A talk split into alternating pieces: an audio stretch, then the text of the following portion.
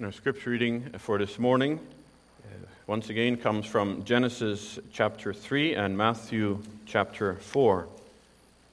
Well, first, we'll read Genesis chapter 3, the first six verses.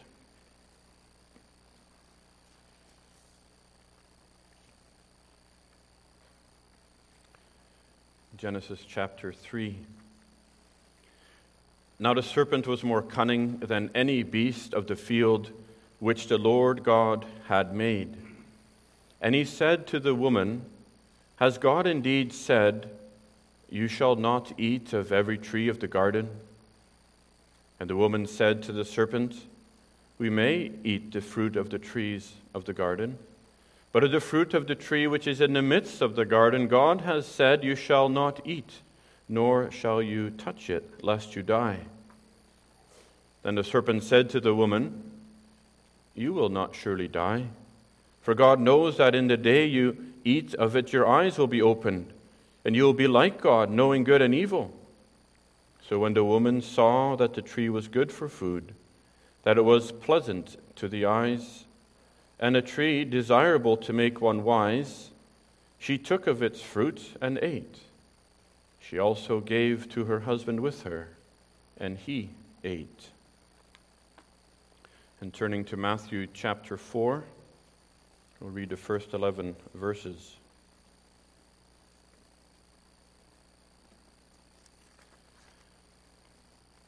Matthew chapter 4. Then Jesus was led up by the Spirit into the wilderness to be tempted by the devil. And when he had fasted forty days and forty nights afterward, he was hungry. Now, when the tempter came to him, he said, If you are the Son of God, command that these stones become bread. But he answered and said, It is written, Man shall not live by bread alone, but by every word that proceeds from the mouth of God. Then the devil took him up into the holy city and set him on the pinnacle of the temple and said to him, If you are the Son of God, throw yourself down, for it is written, He shall give His angels charge over you, and in their hands they shall bear you up, lest you dash your foot against a stone. Jesus said to him, It is written again, You shall not tempt the Lord your God. Again, the devil took him up on an exceedingly high mountain and showed him all the kingdoms of the world and their glory. And he said to him, All these things I will give you if you will fall down and worship me. Then Jesus said to him, Away with you, Satan, for it is written, You shall worship the Lord your God, and him only you shall serve. Then the devil left him, and behold, angels came and ministered to him. As far the reading of God's holy word. Congregation, why did, this, did Satan show the Lord Jesus all the kingdoms of the world? Imagine if that was you, if someone took you to a place where you could see maybe Buckingham Palace or the Kremlin or the White House. He shows you all these, these kingdoms of the world. And he takes you through some of the large cities, maybe New York or London or Tokyo or Dubai with all its riches and architecture. And, and it shows you all these cities. And he says, You can have it all.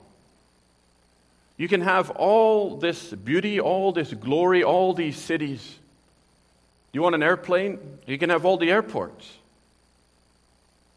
How, how does that pull at your heart? What, what is it in this world that you want? James says, Where do wars and fighting come from?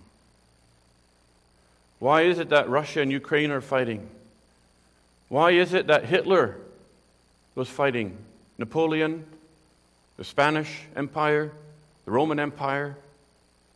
Isn't it because they all want a little more of the power, the glory, the possessions of this world. James also said, These wars and fights, they come from your desires for pleasure, your desire to have a little more, to get pleasure from what you can get.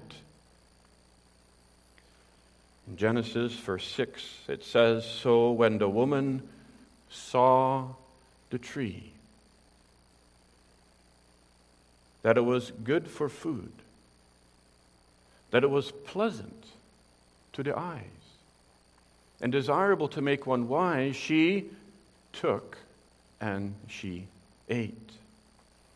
Now, temptation always seeks to draw our desires away from God and towards the object in this creation. And the eye is that gateway. The eye is like the connection between the desires of our hearts and the objects that we desire, that we crave after. The eye is what we see, stirs up our desires to want to have the things that we see. And this is the second part of the temptation here in this verse as we see it how, how Eve was led to take of the fruit of the forbidden tree, and it's the desire for material possessions. It's, it's the desire for the physical beauty that Eve saw. It was pleasant to the eyes. John calls it the lust of the eyes. And so, as we continue our series looking at this first temptation to sin, this is the fourth part, and it is desire, the the desire of the eye. So, first we can ask, well, what is that? What is that desire of the eye? Is it, it says, when the woman saw that the tree was good for food, that was pleasant to the eyes. Is it wrong to look at beautiful things? Was it wrong for Eve to, to look at this tree? No. Because in Genesis 2, verse 8 to 9, it says, The Lord planted a garden eastward in Eden, and there he put the man whom he had formed. And out of the ground the Lord God made every tree grow that is pleasant to the sight and good for food. God created all the trees pleasant to the sight. He created that beauty to be admired and enjoyed. And I am always struck by the beauty of trees. It doesn't matter where you are. You can be in a mountain surrounded by trees in the forest. You can be in the prairies where I grew up and see one tree in the middle of a prairie, and it has this beauty, this majesty to it. Or you can be in a city. It doesn't matter if you're in the slum there's beautiful trees. Or you can be in the, in the richest place of the city, the most elegant buildings around it. But what, what I find always the most beautiful is the trees that stand in front of it. The natural beauty that God has given. They're pleasant to the sight. We were created to see that beauty. But what is it then? Notice in Genesis 2, verse 9, it says, that, that it's pleasant to the sight. Whereas in Genesis 3, verse 6, it says pleasant to the eyes. There's a different focus. God created everything to be pleasant to the sight, but for what purpose? On Revelation 4, verse 11, it says, You are worthy, O Lord, to receive glory and honor and power, for you created all things. By your will they exist and were created. God created all things so that He could receive the glory, so that He could be honored and praised through it. And God reveals Himself even today through His creation of who He is and what He has done, so that we will glorify Him. Now, that word that is translated as pleasant in Genesis 3, verse 6, it says, pleasant to the eyes. It's the same English word as used in Genesis 2, pleasant, but it's different in the Hebrew. It's different in the original. The word used in Genesis 3, verse 6, really implies a desire, a longing, a craving to have something for the pleasure that it can give me. The word that is used there comes from the root of coveting. So when Eve saw this fruit, it was pleasant to the eyes. It, was, it means it's pleasant to her eyes. Now, not for the glory that she could give God through it, but now for what she thought she could gain from it. And so it, it has been reversed. Instead of the sight now glorifying God, the Creator, Eve saw the beauty of this tree and fruit, the beauty of creation, as something that she could now profit from. You remember how uh, Satan planted those seeds of doubt in, in Eve about God and His Word? And Eve believed that lie and began to think that God is withholding something from her. When really Eve had no lack. She had all these trees in the garden to eat from, all these trees pleasant to the eyes to look at. But this is a desire in her eyes, the lust of the eyes. And this is now a, a sinful and unlawful desire to possess something that she was not supposed to have. Even though there's nothing in Scripture that says this tree looked any different, it was marked out as a tree of knowledge and good and evil, but it doesn't say it looked any different. And yet Eve began to think that there was something that she could gain from it. And so James again 1:14 says, "But every man is tempted when he is drawn away of his own lust and enticed." And so our eyes are the, are the channel to our soul.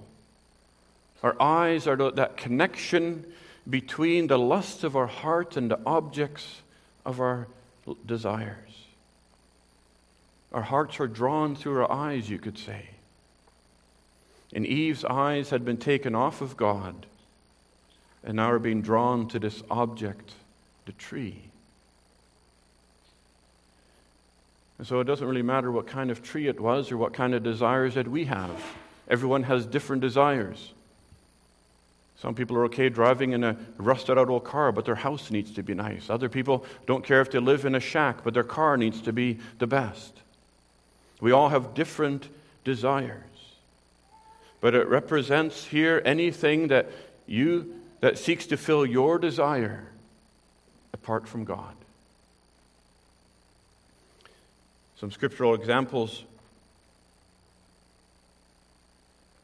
we see the next time we see this word used is in Genesis 13, verse 10, where Lot and his uncle Abraham were living together on the plains in, in the same area with their herds.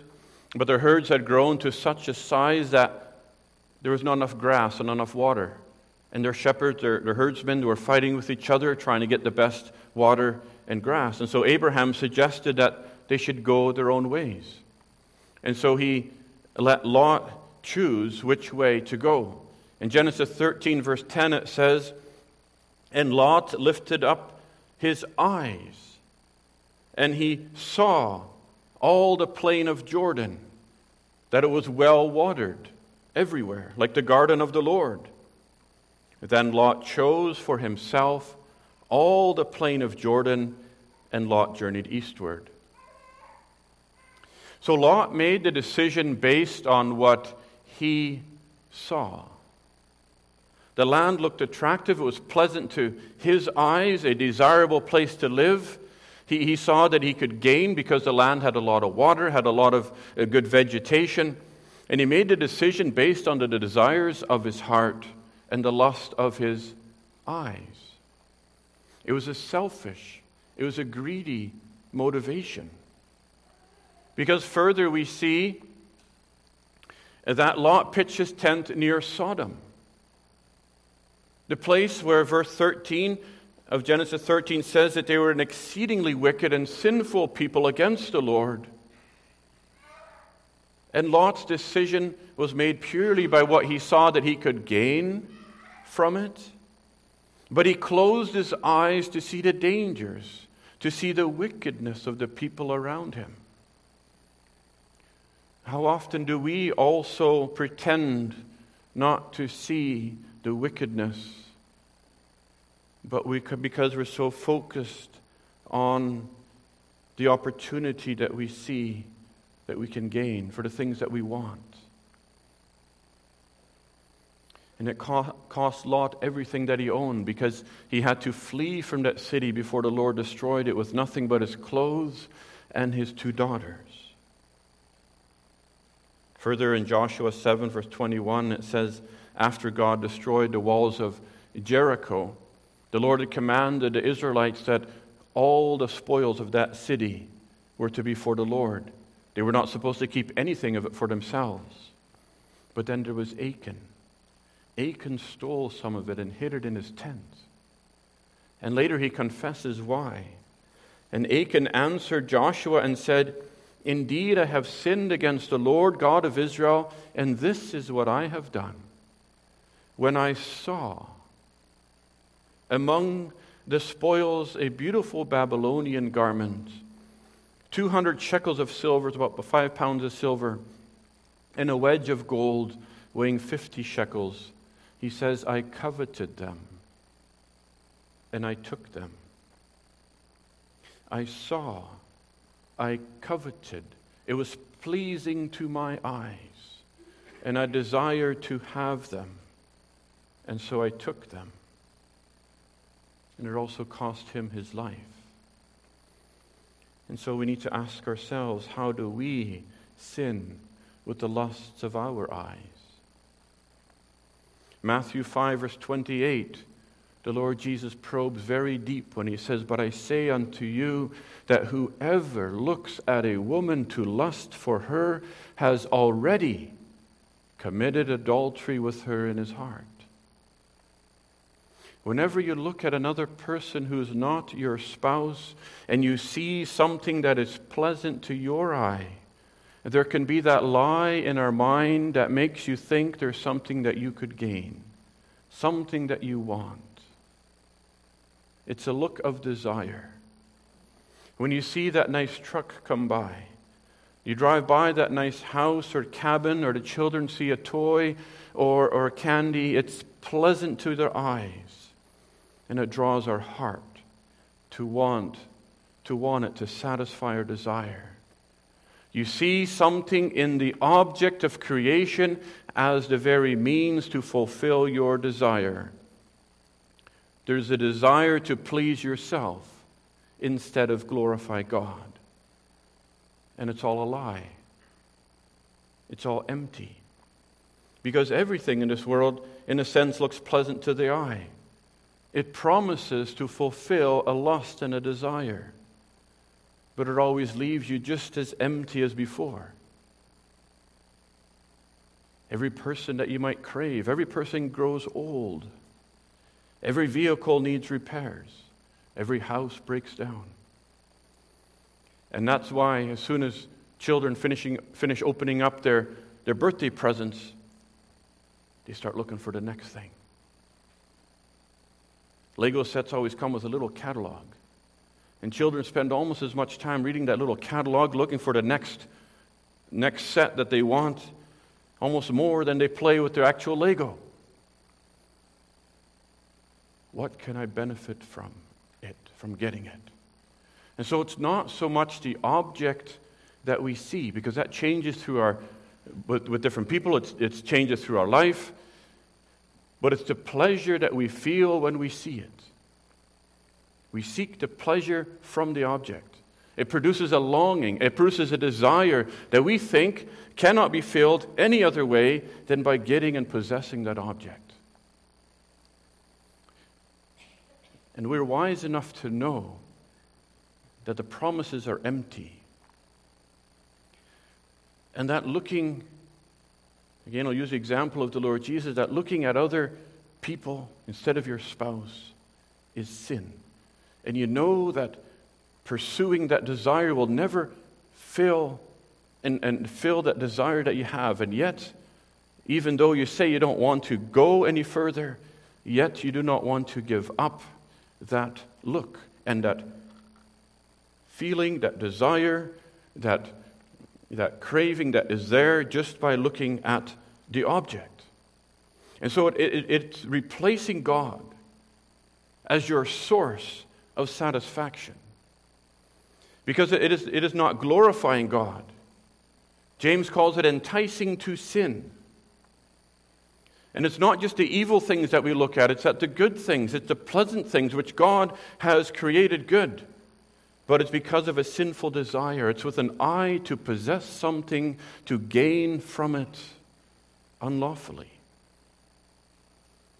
It could be anything from desiring people to clothing to jewelry uh, to, to fancy homes, cars, imaginary things. Our, our minds can be filled with air castles, with holidays with, with, or vacations or, or, or bigger houses that we have, bigger businesses, because of the enjoyment we get from desiring this.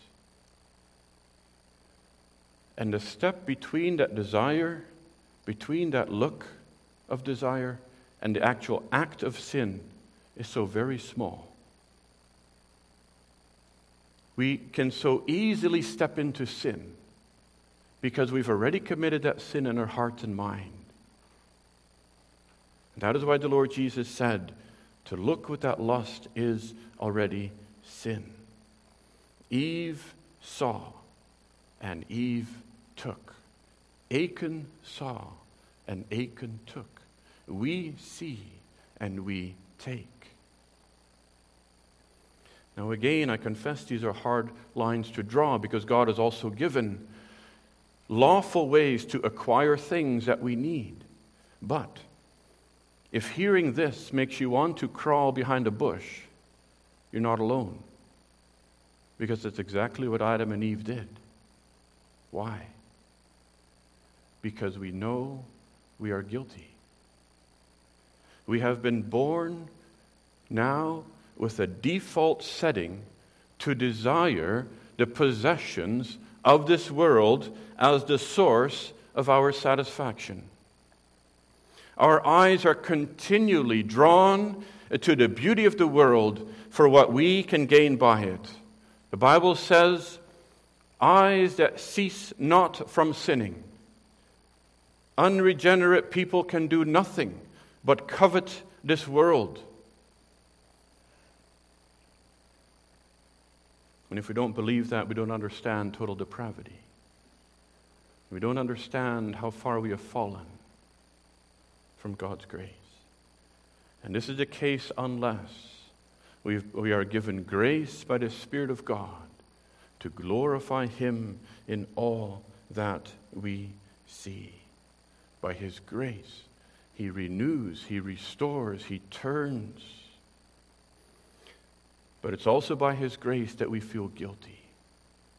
Even common grace, that we begin to feel guilty as a consequence of our sin, because we do not glorify God as we ought. But God is the one then who came to Adam and Eve. When Adam and Eve were hiding behind that bush because they knew they had sinned against God, and God came to them to show them that there's a way to remove that guilt to take away that guilt. God does not intend for you to walk around every day with guilt on your heart. God did not create us with guilt. It was because of our sin.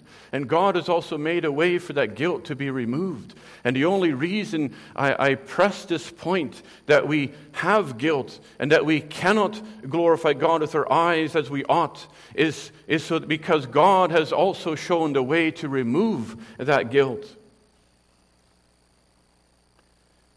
And because when we feel guilty, we often also try to fix it ourselves, don't we?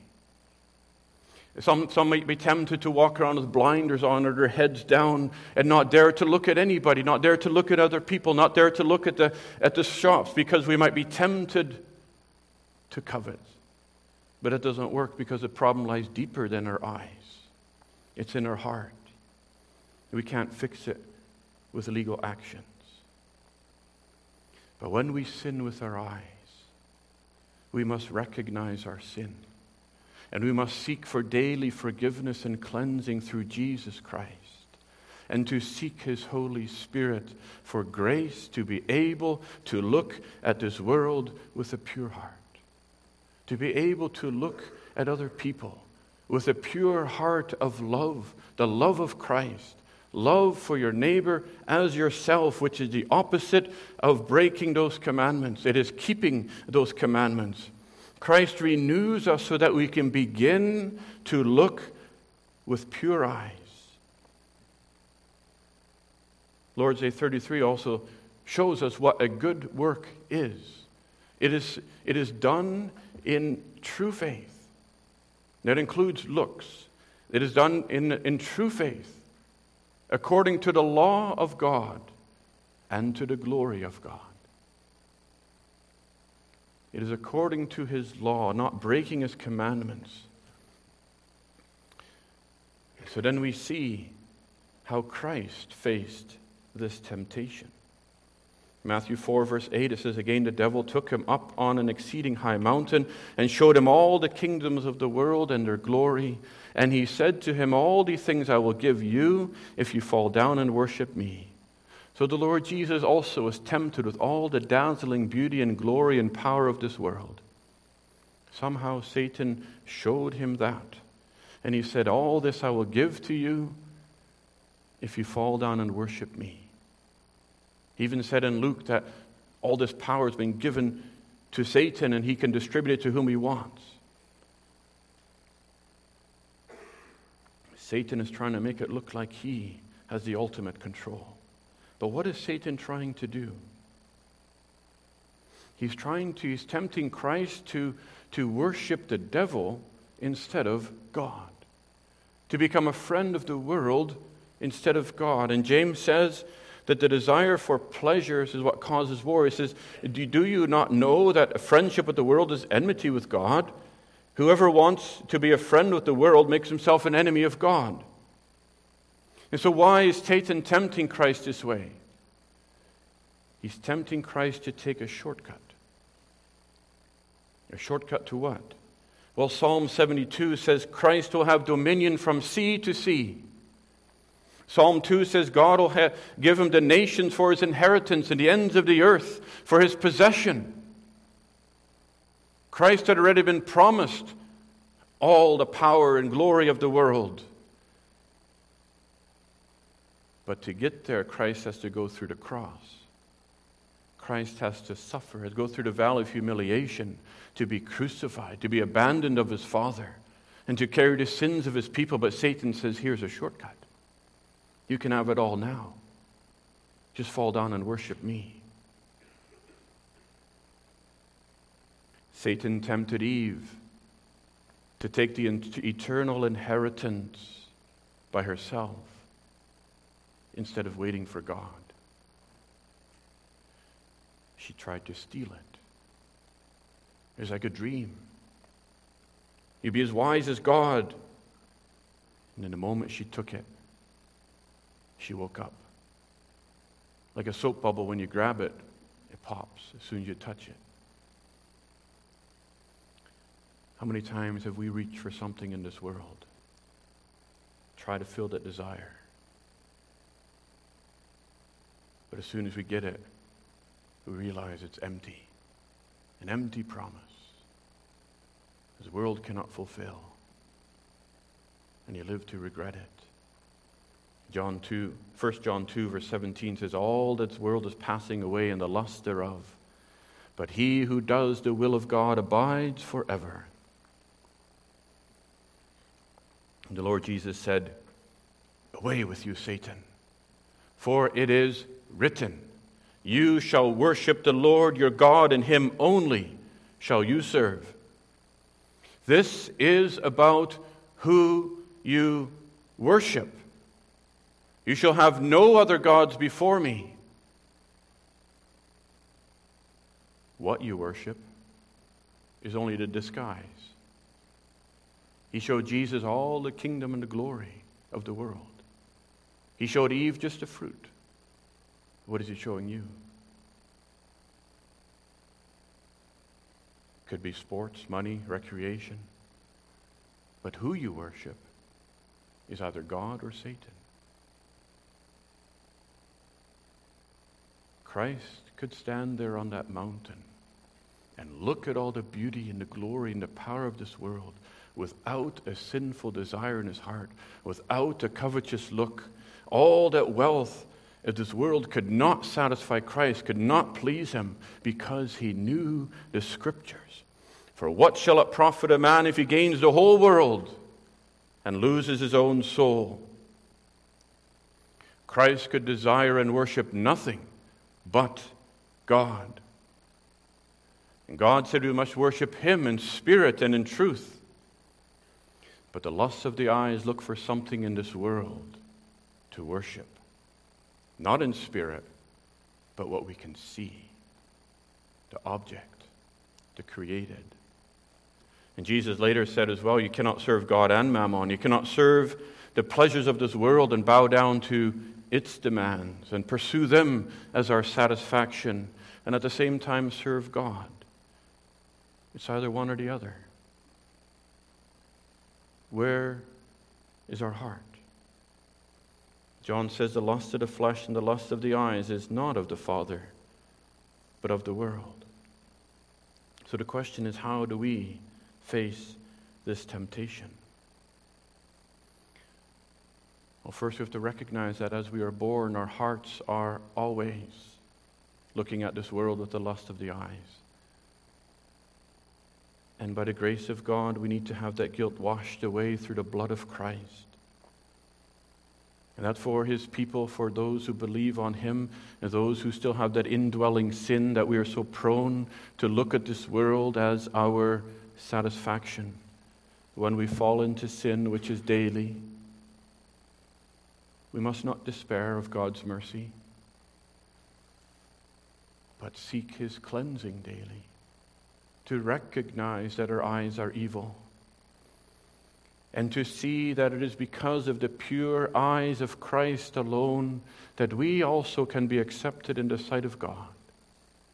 That because He could stand there and look at this world without a covetous look, because of His perfection, His righteousness, that if you're covered in His righteousness, God sees you in Him without sin. As if you never had had any sin nor committed any sin, our catechism says. And that we depend on His Holy Spirit, that by His Spirit and grace He, he renews our hearts, that He purifies our eyes, to enable us to overcome the daily temptations to sinful desires that little by little He purifies us to become holy in our eyes and heart.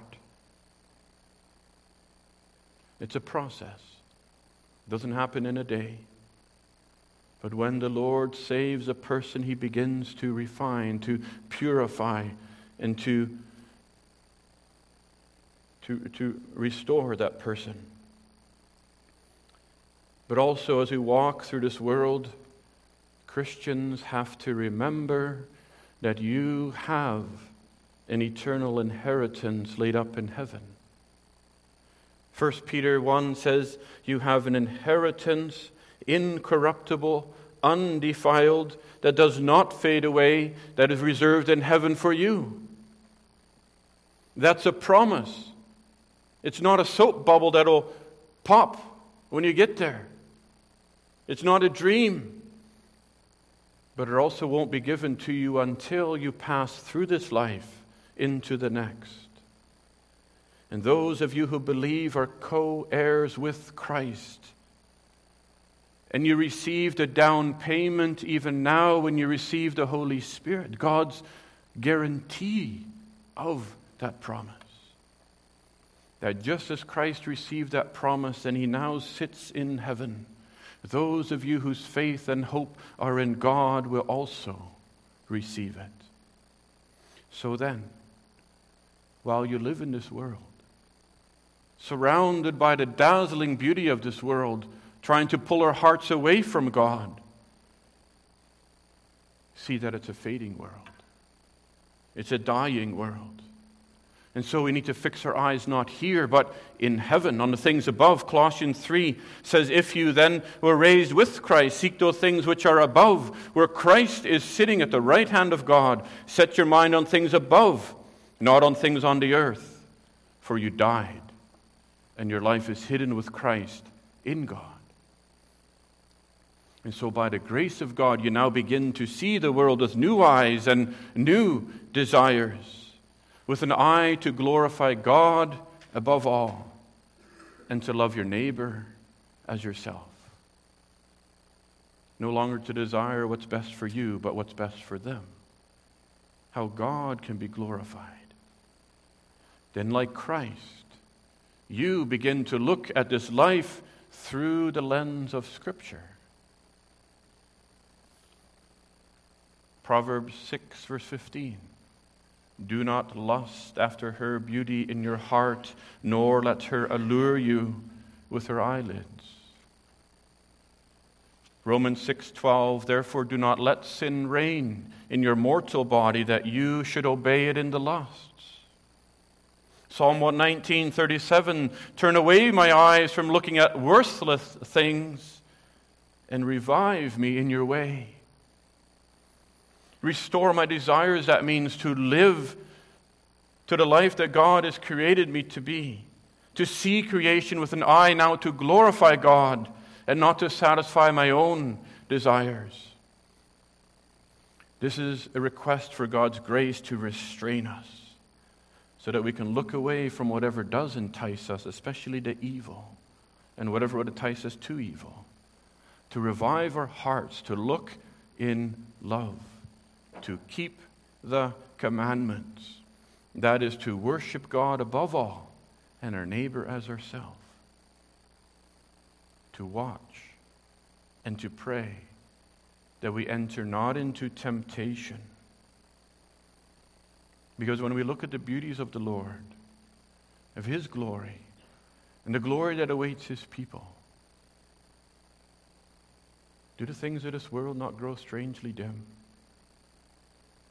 The hymn writer says, Turn your eyes upon Jesus, look full in his wonderful face, and the things of earth will grow strangely dim in the light of his glory and grace.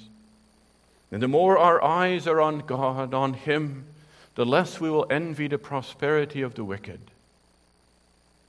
That will all fade away very soon but the inheritance of those of you who believe in Jesus Christ will never fade away.